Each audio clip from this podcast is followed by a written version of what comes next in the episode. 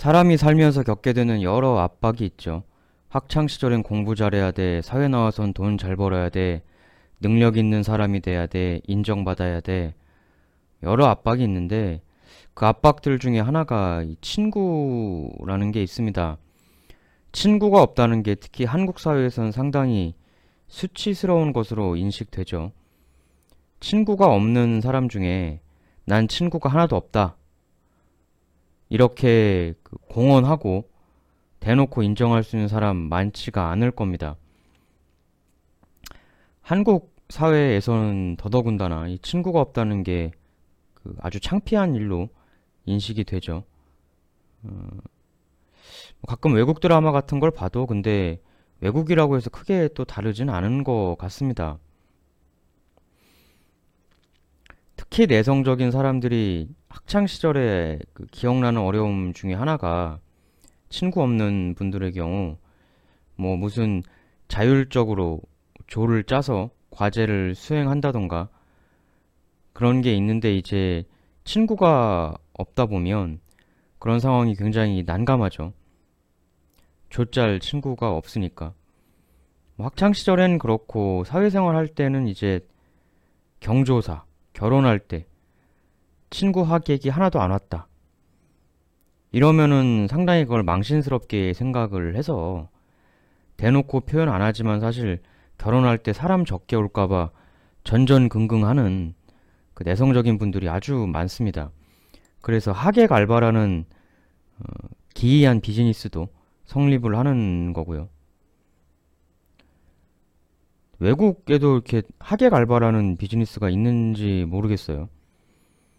난 친구가 많다. 난 친구가 적지 않다. 이거를 그냥 주변 사람들한테 한번 보여주려고 막대한 돈을 써야 하는 게 한국의 문화인 거죠. 사실 그 우리 내성적인 사람들은 친구가 없다는 거그 자체보다 사실 진짜로는 그 쟤는 친구가 없다니 뭔가 성격적으로 문제 있는 인간이 아닐까? 응? 친구가 없는 걸 보니 쟤는 성격적으로 좀 문제가 있다. 이런 시선으로 남들에게 보여질까봐 그게 걱정되고 신경 쓰이는 측면이 많습니다. 그래서 자녀 교육을 할 때도 친구를 못 사귀는 것 같다 그러면 걱정들이 많으시죠.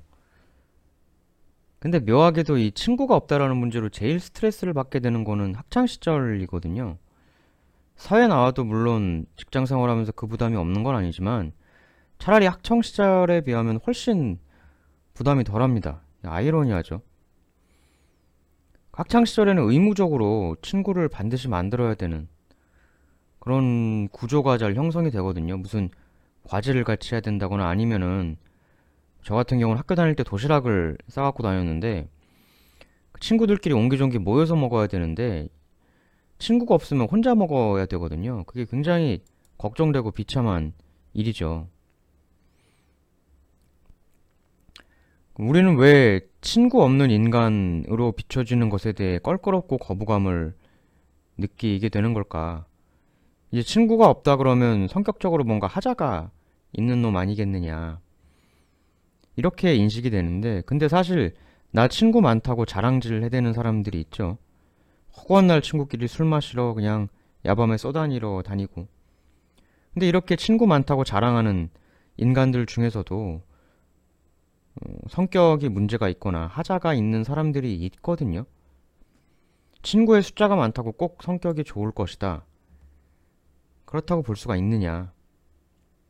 그렇지가 않죠. 그러다 보니 이제 우리 내성적인 사람들은 어릴 때부터 음, 친구를 네가 먼저 다가가서 만들어라. 뭐 영어로는 make friend라고 하지 않니? 네가 먼저 다가가야 되는 거야.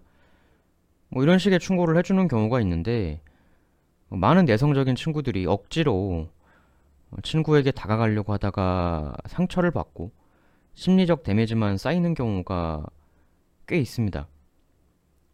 먼저 다가가라 라는 식의 일종의 공격적인 접근법은 내성적인 사람들에겐 별로 어울리지가 않습니다.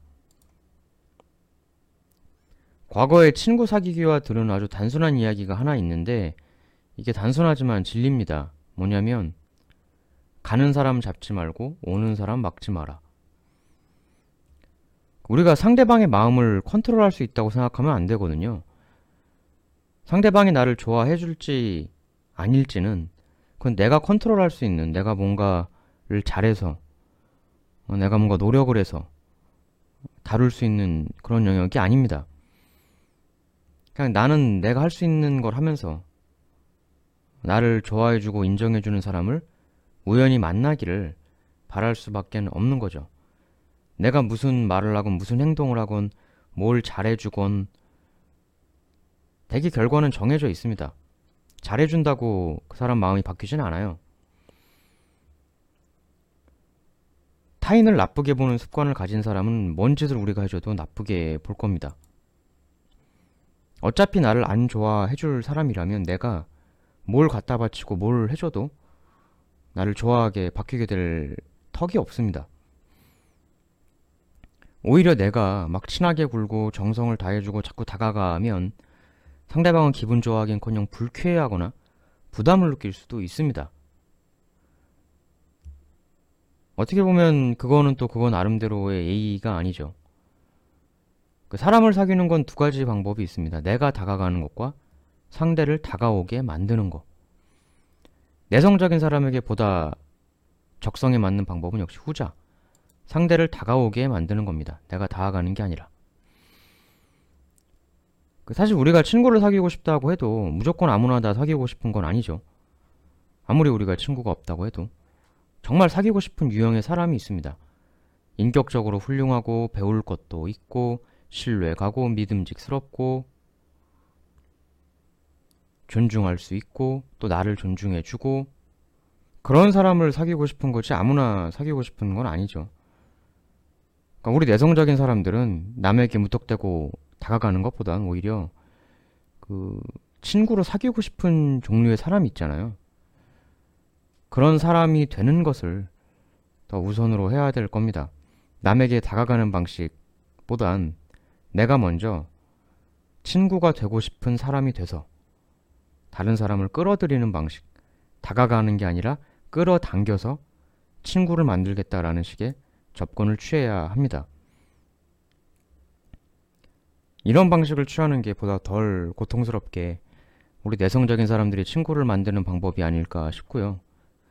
이게 첫째고 둘째는 우리가 인생을 왜 사느냐를 좀 생각해 볼 필요가 있습니다. 사실 행복하기 위해 사는 거죠. 친구를 사귀는 것도 마찬가지입니다. 행복하기 위해 사귀는 거죠. 친구는 인생을 행복하게 만들기 위한 여러 그 도구들 중에 하나에 불과한 거지. 야채가 목적이 아닙니다. 친구가 없어도 얼마든지 멋진 삶을 살 수 있다. 이런 믿음이 있어야 합니다. 친구가 없으면 실패한 인생이다. 초라한 인생이다. 재미없는 인생이다. 꼭 그렇지 않습니다. 법정 스님도 결국 인생은 혼자라고 말씀하셨습니다. 인생에선 친구가 필요하다는 의무감에 의해 필요 이상의 시간과 에너지를 낭비하다가 자기 자신에 충실하지 못하면 결국 그 친구라고 했던 사람들이 나중에 나의 잃어버린 시간을 보상해 줄 턱이 없습니다. 우리 삶에서 친구가 해줄 수 있는 일이라는 게 생각처럼 많지가 않습니다. 이런 이야기를 들은 적이 있어요. 자기는 학창 시절, 어린 시절 친구가 진짜 친구라고 생각한다. 이렇게 말씀하시는 분들 많죠. 왜냐하면 사회생활에서 만난 사람들은 다 계산적이어서 진정한 친구가 될 수 없다. 어릴 때 친구가 짱이다. 근데 이제 이런 얘기를 들은 적 있어요. 그렇게 친구에 대한 생각을 가지고 살아오셨던 분인데 평생 막상 나중에 30대 중반에 결혼하려고 하다 보니까 그렇게 어릴 때 학창 시절부터 20년 친구, 30년 친구 술도 사주고 애정을 쏟았던 그 어린 시절 친구들은 거의 안 오고 오히려 사회에서 만난 직장 동료 뭐 이런 사람들이 주로 자리를 채워주더라 라는 거죠. 나는 이미 나이가 많이 먹어서 이제 와서 친구 사귀기 힘들다. 이것도 고정관념입니다. 친구는 80, 90, 100살 먹어도 사귈 수가 있습니다. 초조해야 할 필요는 전혀 없습니다. 친구를 만들기 위해서 억지로 시간과 신경과 에너지를 쓸 것이 아니고 나 자신을 어, 남들이 친구로 사귀고 싶은 그런 인간으로 만드는 것. 거기에 일단 신경을 쓰고 나이를 먹고 시간이 흘러가는 것에 초조해하지 않아야 할 겁니다. 내 스스로 나에게 더 많은 투자를 해서 누구라도 친구가 되고 싶은 인간으로 만들어 가는 순간 굳이 억지로 애쓰지 않아도 훌륭한 인생의 동반자가 옆에 생겨나는 걸 느낄 수가 있게 될 겁니다. 어디까지나 나로부터 출발을 해야 된다는 거죠. 유튜브에서도 한번 봐주시면 감사하겠습니다.